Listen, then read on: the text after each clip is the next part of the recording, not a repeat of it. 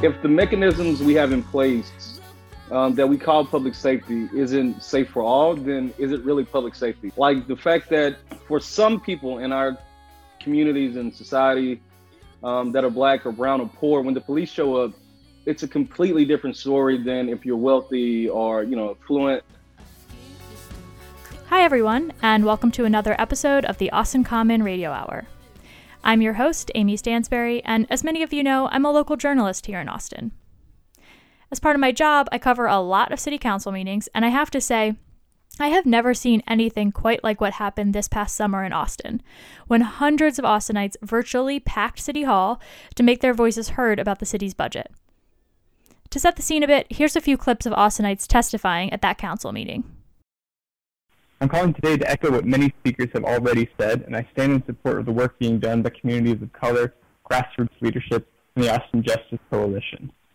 I'm asking the City Council to reject any budget proposal that does not cut at least 100 million from the APD, and to reinvest reinvest those funds in the sorts of social services and programs that will actually make our city safer, more livable, and more just, including housing, education, healthcare, community-led development, and community violence intervention, and restorative justice and the community so far, from what I'm hearing, suggests at least 100 to 200 million reallocation from the Austin Police Department to um, things such as civil rights, healthcare, homelessness, teachers, hospitals, um, to help the betterment of Black lives, um, also for shelters and healthcare and for COVID, and for grassroots organizations and social workers. Um, main reason this is is because the police are not equipped. This money must be reinvested in low-income housing, improvements to healthcare, increased mental health resources, assisting victims of domestic violence and victims of sexual assault, improving inequities in education, and supporting our black and brown citizens. We are so off track that we expect police officers to handle these issues for our city. We have seen abhorrent acts committed by police officers against nonviolent protesters who were protesting against police brutality. We have heard emotional stories from those calling in today. You know what is right. The time is now. Defund APD by 50% this year. Reinvest in those you claim to serve. That's right. Today we're going to be talking about policing and Austin's efforts to reimagine public safety. In fact, this is what we're going to be talking about for the next several episodes because, quite frankly, this is a really important issue with implications for the future of safety, racial justice, and equity in this country. It's also an issue that's been clouded in rumors and misunderstanding. So I invite you all to join us as we spend the next several weeks doing a bit of a deep dive into public safety and policing in Austin. Over the course of the next few episodes, we'll be hearing from researchers, activists, city council members, discussing the history of policing in our city, debunking some myths and rumors, and sharing opportunities for you to get involved in the conversation. But first, a little background. As I just mentioned, in August, Austin City Council did something pretty historic. They voted unanimously to reduce the size of the police department's budget. And this came after months of nationwide and local protests after the deaths of many, including George Floyd in Minneapolis and, and Mike Ramos here in Austin. Calls to defund the police rang out in cities across the country again, including right here in Austin.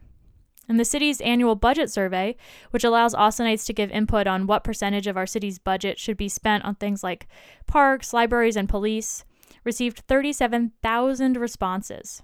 In a quote unquote normal year, that survey usually only gets about 2,000 to 3,000 responses. In the end, here's the changes City Council ended up voting to approve. First, $21.5 million in cuts to APD's budget. This is money that was pretty much immediately cut from APD's budget, starting in the new fiscal year, which began on October 1st and they did this by canceling several upcoming cadet classes, eliminating vacant APD positions, and reducing police overtime. That money was then reinvested into other city departments and social services, including EMS and COVID 19 response, equitable food access programs in East Austin, homelessness services, and community health paramedics.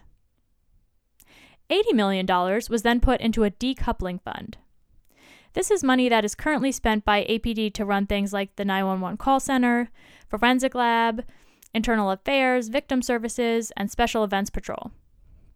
These are all tasks that City Council identified as jobs that could be decoupled from APD and run by civilian led departments instead. In other words, the services would still be provided, but they would be run by regular City of Austin employees as opposed to police officers. And then $49 million was put into a reimagining fund. This is money that's spent by APD for things like the police academy, park patrol, traffic enforcement, mounted patrol, that's horses, and the canine drug interdiction unit. These are all tasks that City Council identified as programs that could be eliminated entirely or dramatically changed in favor of public safety alternatives. In total, this added up to about $150 million in cuts and changes to APD's budget, but a lot of this still actually hasn't happened yet. The $21.5 million in budget cuts went into effect nearly immediately again once the city's new fiscal year began in October. But the money set aside for decoupling and reimagining still has to go through a deeper process before changes can be made. The idea here is that the city manager's office, which is helping to coordinate this entire process, will come to city council in March with updates and plans for actually making some of this decoupling and reimagining work happen. And so it's this process, which the city has dubbed Reimagining Public Safety, that's going to be the main topic of today's show. In a minute, we're going to listen in on a conversation I recorded at the end of November with Kat- Kathy Mitchell, who's the policy coordinator at Just Liberty, and Chas Moore, who's the executive director of the Austin Justice Coalition. They both serve on the city's new City Community Reimagining Public Safety Task Force, which is a volunteer group that's been appointed by the city to help guide future policing budget decisions and the larger effort to reevaluate our entire public safety infrastructure here in Austin. Plus, both of their organizations, Just Liberty and the Austin Justice Coalition, are also part of a larger coalition called Austin is Safer When, that's doing community organizing work around reimagining public safety in Austin. And as it says on its website, believes that, quote, Austin is safer when we respect all our communities and address each crisis with an appropriate solution. End quote. Okay, here's the interview. Yeah, I, I want to um, talk a little bit about where we are right now. So, over the summer, I think we mentioned obviously there was a lot of work that went into advocating around the city council's budget um, for APD. Some big changes were made think it was like 20 million dollars ish in cuts, like 80 million for potential decoupling and I think 49 million for um, maybe larger scale reimagining.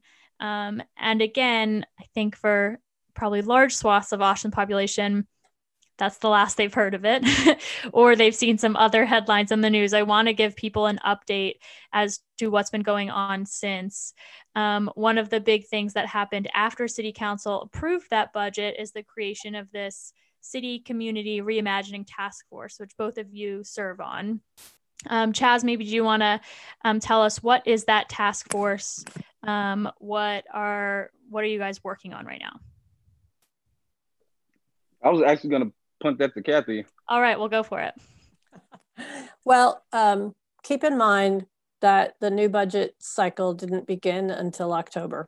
Mm-hmm. So it seems like we've been fighting about this forever, but actually, we're in like month two of the budget cycle.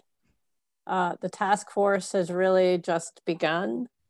Um, this task force is a um, it's a different kind of public process. It was uh, created with the goal of foregrounding the concerns of community based organizations um, and their members and trying to step for trying to have the city step back a bit from the you know we're going to create a thing and then we're going to wait and hear what you have to say about it and so, for that reason, it's taken a bit longer than many bodies because we had to write our own rules of engagement. Now we're in the process of creating work groups that will allow us to work on specific topics. Um, there is a 911 work group, and one of the early things that I expect to happen, uh, both at the city and in the task force, is the that decoupling of 911 from policing. 911 already supposed to serve lots of agencies, not just police. It just happens to be run by our police department. Other cities do it differently. So this is this shouldn't be a is one of the less complex decouplings. Um, but we look forward to that occurring and to moving ahead with rethinking how 911 works because it allows us to really kind of think deeply about what should the response be to a variety of things that people call the city for. You know, right now we send police to virtually everything, uh, but people call the city in all kinds of personal crisis. And sometimes police are not the best way to respond to a person's personal crisis. So this is a know this is a good starting place. Right. So the task force is sort of looking into some of these different areas that uh, the city lined out in the budget as potentially might be things that get decoupled, might get completely cha- like changed in in pretty dramatic ways. Like I know the park patrol and things like that are ones that also have been targeted for. Do we even need that at all, or or what might that look like in the future?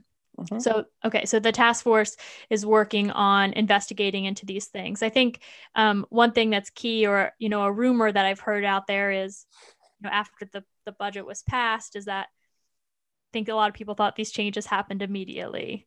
That's not the case, correct? no, in fact, um, all, none of them have occurred yet. The money has been put into um, kind of a sequestered place. All those people who were getting paid before are still getting paid and will continue to be paid after they get moved into a different department. So, for at least for 911 and forensics, for a lot of the support services, there's a lot of things that were in that decoupled bucket where really it's about bringing a vision that is broader than the police vision to how those functions work. And doing that by bringing them out of the department and allowing them to serve the entire kind of safety discussion.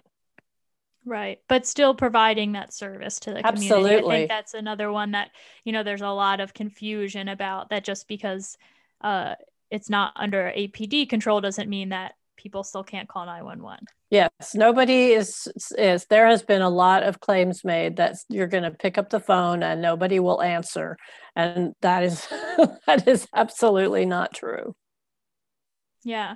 And so part of this also, you know, you have the task force working on this. And then I know the city is also um, conducting a bunch of public input, sort of listening sessions. Um, Chas, I actually had the chance to um, attend the one that AJC helped to put on yesterday, um, and thought, well, I mean, I've I've attended a lot of city meetings, and and like you uh, mentioned before, some of them can be so boring. um, but I thought this one was so interesting to like actually have. There was like genuine opportunity for input, which um, I don't see often. I wonder if you can just talk a little bit about some of that. If you want to like recap for people what that event was or kind of this larger effort to how do we bring in more people to, to actually sit down and, and, and think deeply about what we want our police force to look like? Because i think for a lot of people they just have never even critically thought about it before. Yeah, yeah, absolutely. you, you know, I think as we continue to to deeply rethink and reimagine public safety, um, we have to get as much input uh, from the community, um, you know, by and large, um, as possible because like this is something that's going to affect all of us one way or another.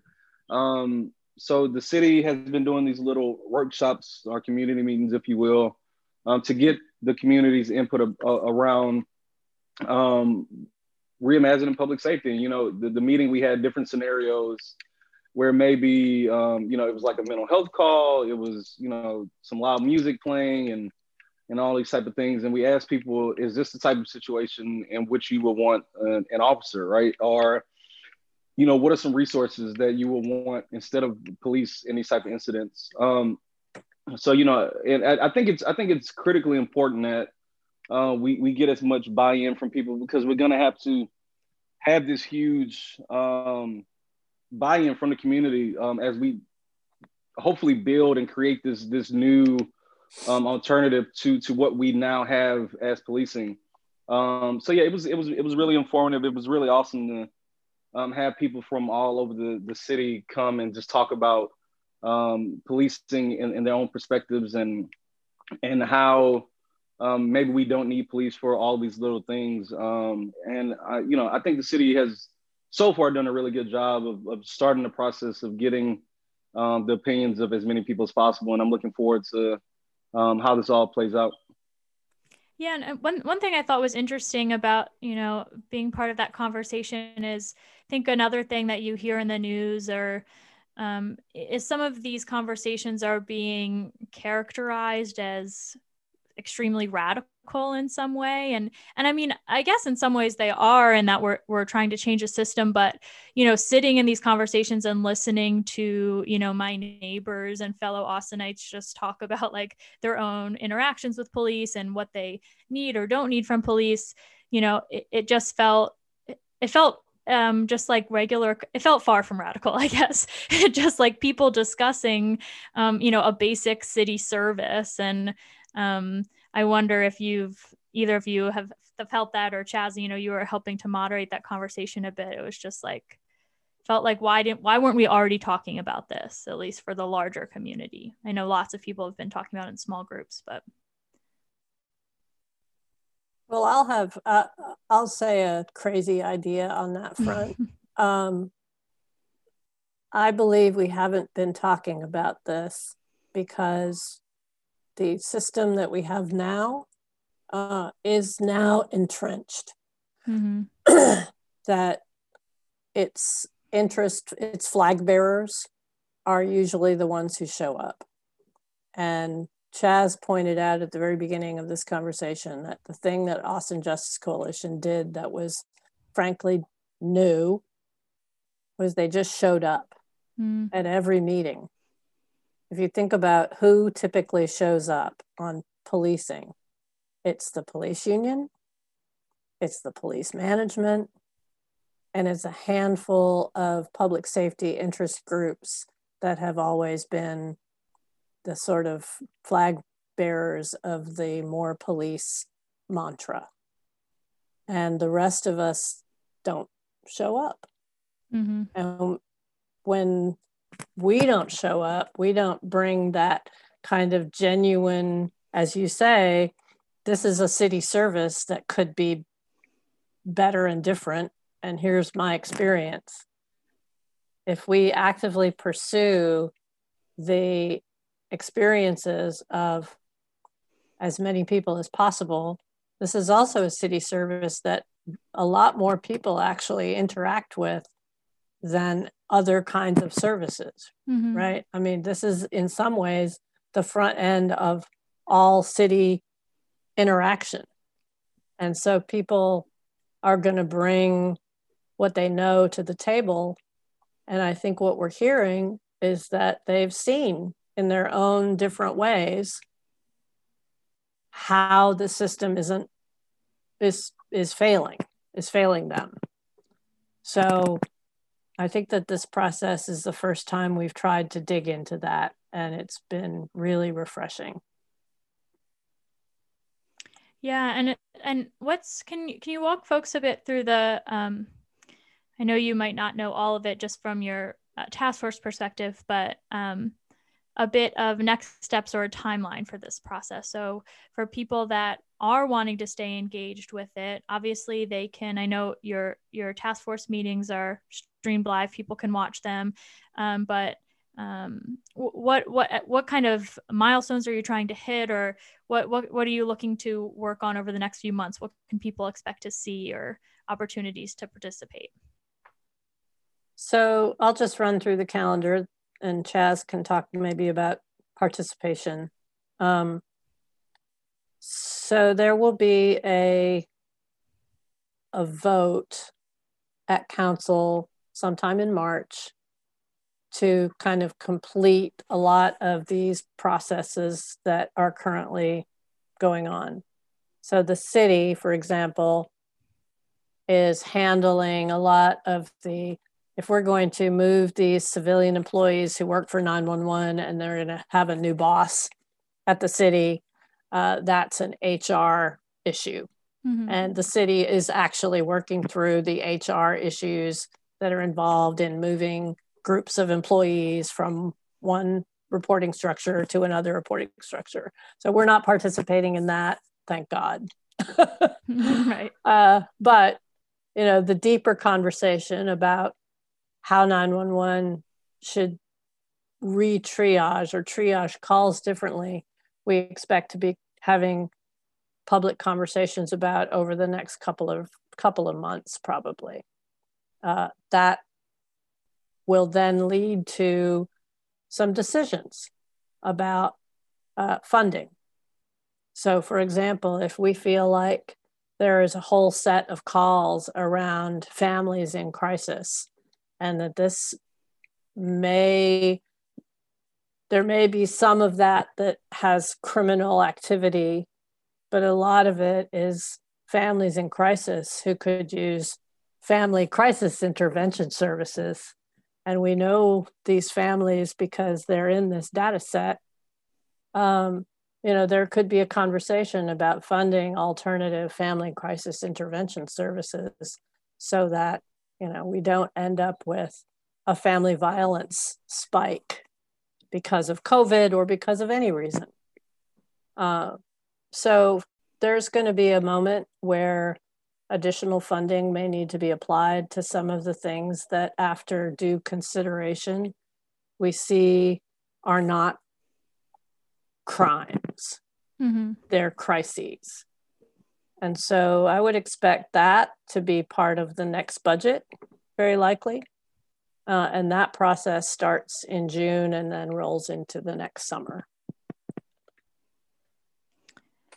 And then, Chas, what opportunities do you see um, if people for people to stay engaged in this process? And you know, I think like you mentioned before, it is about showing up, and it's easy for momentum to be lost or for things to just go back to the way they were. How can people keep the pressure on and stay part of the process?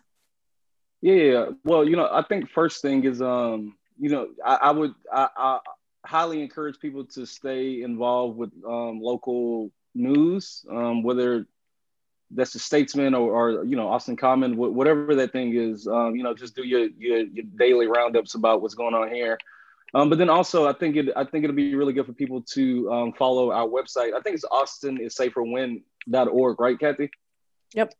Yeah um, and on there we'll be um, having you know as many updates as possible regarding the the issue of reimagining public safety and um, you know, we have a petition for people to sign and a lot of information, um, so people can be aware of what's what's actually going on. Um, and then other than that, you know, they can also follow, you know, AJC, um, AustinJustice.org or, um, you know, ATX Justice on Twitter and Austin Justice Coalition on Instagram. Um, but yeah, I mean, it's going to be a lot of work um, that needs to be done in in the coming year and we we hope as many people will join us in this fight as possible. I know we're running a, a little bit over time. I'm wondering if before we end, real quick, if I can kind of get a, a final few thoughts from each of you. Um, I, I, you know, in covering this, you I think there's just so much confusion and and rumors out there about like what does defunding the police mean, and um, you know, there's all of these kind of buzzwords that are thrown around, but um, I, I'm wondering if I could hear from each of you in your own words, like when we talk about things like defunding the police, wh- what does that really mean to you, and what kind of like positive vision are you trying to to put out there? What what do we really mean? What could, what could that mean for for Austin? Um, I'll go. I'll go first because Chas is going to be so much better. um, for me, it means that for a variety of reasons, year over year, Austin has continued to increase funding for police while decreasing funding for all kinds of other services to the point where, after decades of constantly increasing police, we have come to a place where police are doing a lot of things that if we were creating a rational system, we would not have them doing. We do not need to send armed guards to, frankly, give you a traffic ticket or have armed guards, you know, diagnosing mental illness. You know, we've really gotten to a place where we have simply got police as the only staff available to do whatever we need done. And so that is who we send. And I think um, for me, this is a process of writing an imbalance that has been created. And it may need a lot of writing. Like it may, the ship is really unbalanced and it may need a lot of rejiggering and moving money around to come to a place where we're actually providing services so that we're not treating everybody like criminals. What about you, Chas? Um, you know, I, I think for me, th- this this process around um, just reimagining public safety, you know, reallocating resources from the police department um, is is a first small step in righting some of the wrongs of our past in, in this country. Um, and you know, I, I would I would challenge people to think that, you know, if if if if the mechanisms we have in place um, that we call public safety isn't safe for all, then is it really public safety? You know what I mean? Like the fact that for some people in our communities and society um, that are black or brown or poor, when the police show up, it's a completely different story than if you're wealthy or you know affluent.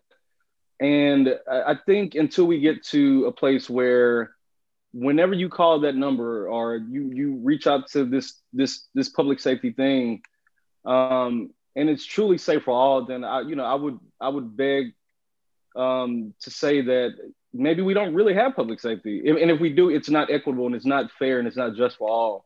Um, so i think as we try to get to a nation you know that lives up to the ideals of the constitution and and all the great things that's written in that um, you, you know, I, I, think this is the first step as to how we um, start moving forward together, how we move collectively, how we struggle together, um, right? Because if, like, like, I've been saying a lot, if one of us um, are not safe because the cops show up, then none of us are. If one of us are homeless, then we all are. If, if, if you know, if women are not getting paid equally for the same job, then we're all not getting paid equally, right? Well, well, I guess men are getting paid more, but um, you, you know, I, but I think um, I think once we start to um, realize that these injustices are not just a one-off thing for one group of people, and that they really affect us all, um, you know, I, I think I think we'll be better off for it. So, and again, this this reimagining public safety and reimagining police is just one small tandem of that.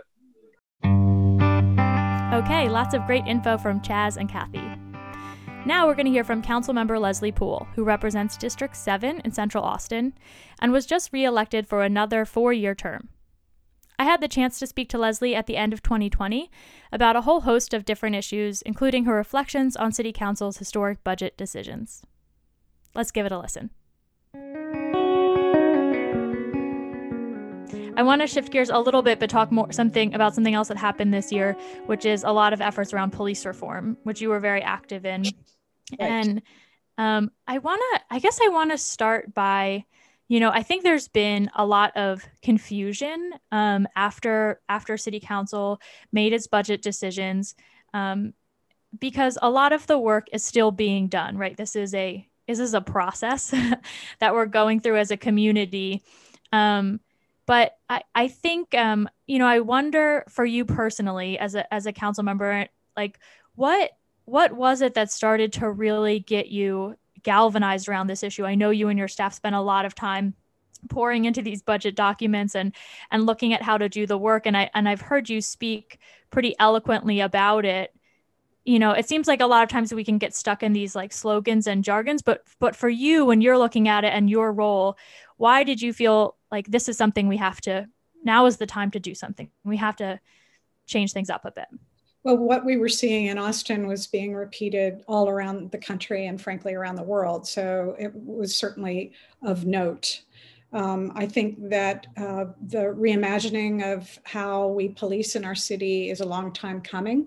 I think things came to a head. I'm still not sure, frankly, why it was that our police department was suited up in as as militaristically as they were um, that last weekend that that famous may 30 31 weekend. I just was I, and i spent the whole weekend watching from the various videos that i could both from the press and from some of the um, citizen videos that were on the ground watching what was going on. And i was i was really undone um, pretty emotionally undone by what I saw happening, both the, the look, the optics of it, uh, which I didn't understand if this was indeed, which it was, a peaceful protest. Why did the police feel like they had to deploy um, uh, suited up like soldiers? I didn't understand that. Um, I've done my share of rallies and protests and walks, and I've never, ever felt uh, physically um, threatened, never been injured, didn't know anybody who had been injured. And here we were with people with um, pretty significant injuries that will be uh, life changing for them. And of course, the city is being sued. Um, uh, a lot of suits are being filed against the city because of the actions of the police department that weekend. And so it was a real wake up call that things had gotten to a place that we didn't know and um, that we needed to do something about it. And the community, of course, was pretty clear on the concept. Very few people spoke in support of continuing the police department as it was. Uh, right. It, it's starting, you know, I feel like it was getting to a point where, and sometimes you can hear it in the rhetoric, it's very much this like us versus them mentality. And, and, you know that's not supposed the the police officer is supposed to be on our team right? You know that's that's the idea. That's right. Yeah it was pretty divisive. And the position i took all along was to be in the middle. I had regular talks with both the greater austin crime commission and various folks with the apa and of course our staff and also with folks with the justice coalition and just liberty.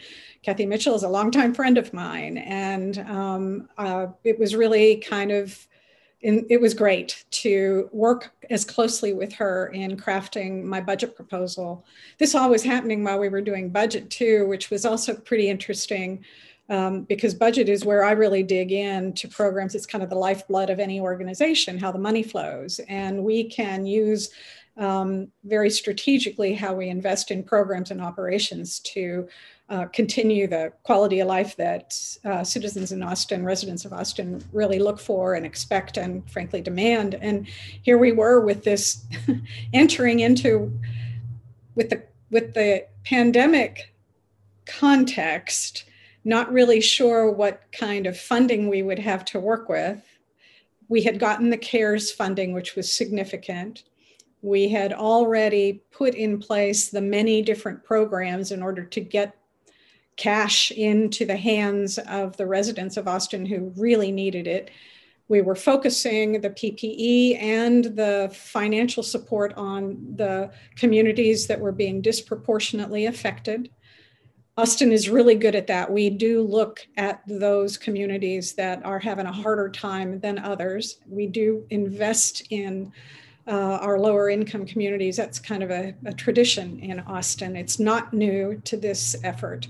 Um, but that was sort of the context. And then we, you know, policing and having to reimagine the culture, to, to redirect the culture and reimagine what it looks like wasn't part of what we had prepared for. So again, the city manager and his professional staff and all the staff in the city responded so quickly, uh, you know, not everybody knew which direction we were going to go. And frankly, some of us weren't really sure where we would end up either, because that's part of the the budgeting process is you, you have that really healthy debate on where we're going to invest.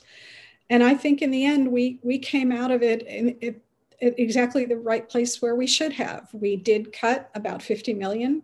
It was about 30 million that the city manager had cut from the police department before we got the budget, and then we added about another 20 to 22 million to that. We put about 130 million aside um, into holding accounts because we're not going to stop having a, a forensic science lab, for example but it doesn't need to be housed at the police department and it doesn't need to be staffed by police. Um, that should and, and that's a department that's had a lot of issues in the past. It's not as if it's you know that's that's a long standing thing the yeah. city council's been working on. Right, the rape kits was was a pretty dramatic finding that um, I guess had been hidden, and then it was discovered by this council a couple of years ago. Uh, the city of Houston made their forensic science lab independent back in 2012. And fortunately for us, uh, the gentleman who was um, uh, appointed to head up that work in Houston um, uh, now lives in Austin. And um, he uh, has contacted Councilmember Kitchen and me, and we had a really good conversation with him and the chief and um, Assistant City Manager Rey Arellano about what all goes into um, moving the uh, forensic science lab out of the police department. And, and yes, it's, it's work that's ongoing. One other thing um, that I should mention is the uh, training, because that was the other really big flashpoint was uh, canceling the training uh, classes, uh, the academy next year. And we just graduated 42 um, uh, new officers at the end of October, which was interesting that that hardly ever got any press.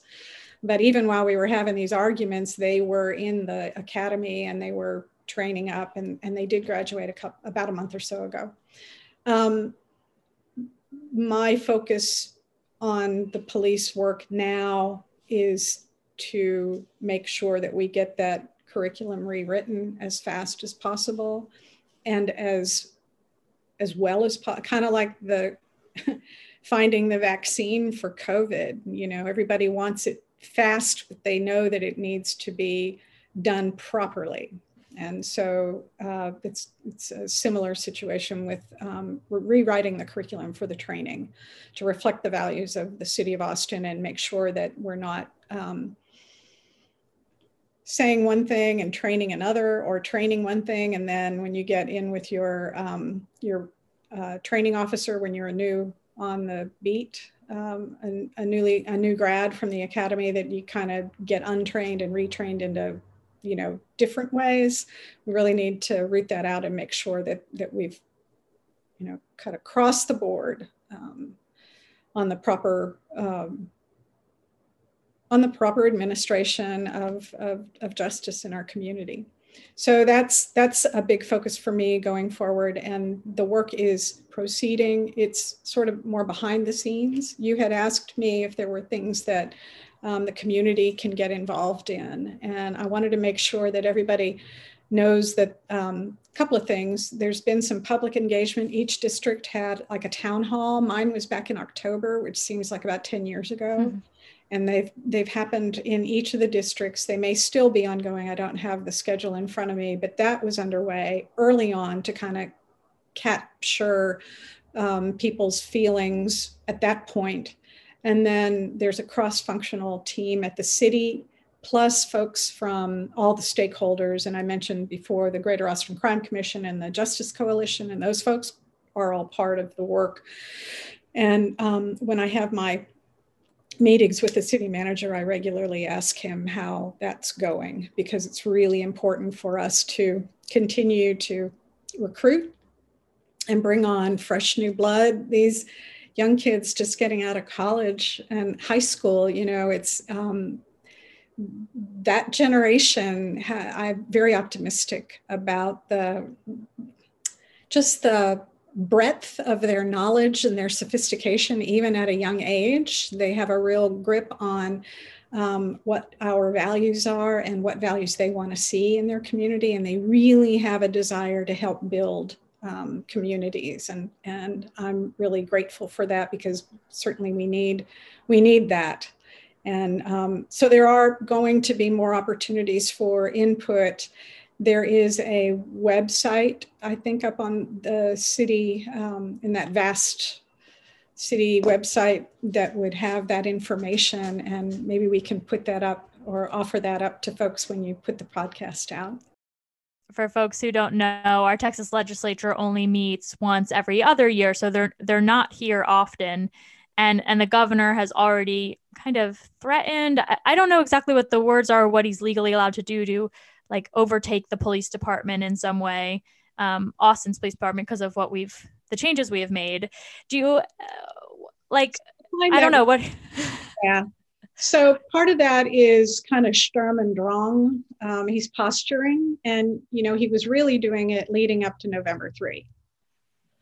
I mean, we'll probably hear some more about it um, later on. He can't introduce legislation, but of course, his you know the the Senate or the House members who are Republicans and who agree with him are doing that now. The thing is, is that there are some rules even the legislature has to follow, and they can't just take over. I don't, I'm pretty sure they can't just take over Austin's police department. They can't write legislation that is that narrowly focused. They would have to, you can bracket, but it's got to be a broader bracket, like cities over 750,000 in population. But then that would include El Paso and Houston and Fort Worth and Dallas. And they're not aiming at them, even though they're most they're headed by Democrats mostly, and I know Abbott would like to kind of take them down a peg, but I'm kind of curious to see how how they do what what they end up doing. I think there are limitations on what they can do, um, literally on what they can do. No limits on what they can say, right? And so mm-hmm. there'll probably be a whole lot of that going on. Yeah you know, you mentioned that the legislature and all these different folks can can say whatever they want, and I think that's part of the um, issue or what you're seeing stir confusion or um, anxiety from folks in town. And um, one of the things that I have always found most interesting about local government is that we're uh, this is the level where you know a lot of work does get done and and you do have to figure out how to talk to different folks because you know we all live in a community and and we want to make progress forward. And that involves the police and um, you know different activist groups. And i wonder as a council member like you said you're having to talk to all these different folks. How as a community can we start to move forward and and you know and genuinely make some progress together and and not just be bogged down in these like fights that feel like they're being driven by by people outside of our, our community in some ways. Some of that is work that we do as individuals where we um, view with skepticism uh, the more heated rhetoric especially that comes out from uh, the party that we may not belong to and that is clearly calculated to divide so, um, and that also means like not chasing down the rabbit trails on social media, you know, just kind of taking a break from that. Uh, another piece is working with friends and family and neighbors uh, in engaging um, the conversations in ways that are inclusive.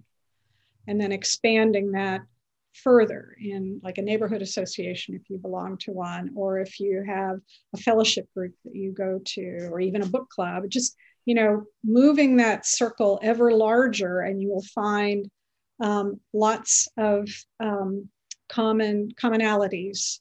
Because uh, again this is austin and municipal government the two main the two main focuses the two main reasons for being for uh, for government is health and safety. And this year we've had that really as marquee issues, starting with the COVID stuff. We were clearly confronted with a safe, a public health issue and the safety of our public's health. And then here come the police situation, and there we were hit with the public safety issue. Can we reasonably expect our police department to protect us and to guard us and, and not to harm us? and what do they think their mission is and how is that working into the community and um, this year has been just an object lesson in the reasons for local government just guarding the, the public the public's health and safety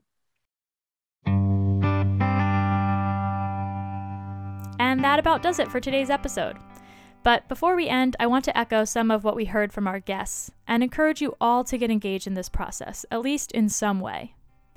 Big decisions about the future of our city's public safety system are being made, and they're going to affect us all. So, a few quick engagement tips for you. Number one, like we mentioned, is to visit the city's website dedicated to reimagining public safety. That's where you'll be able to find city reports, info about upcoming meetings of the City Community Reimagining Public Safety Task Force. Um, it's all basically right there for you at austintexas.gov slash public safety.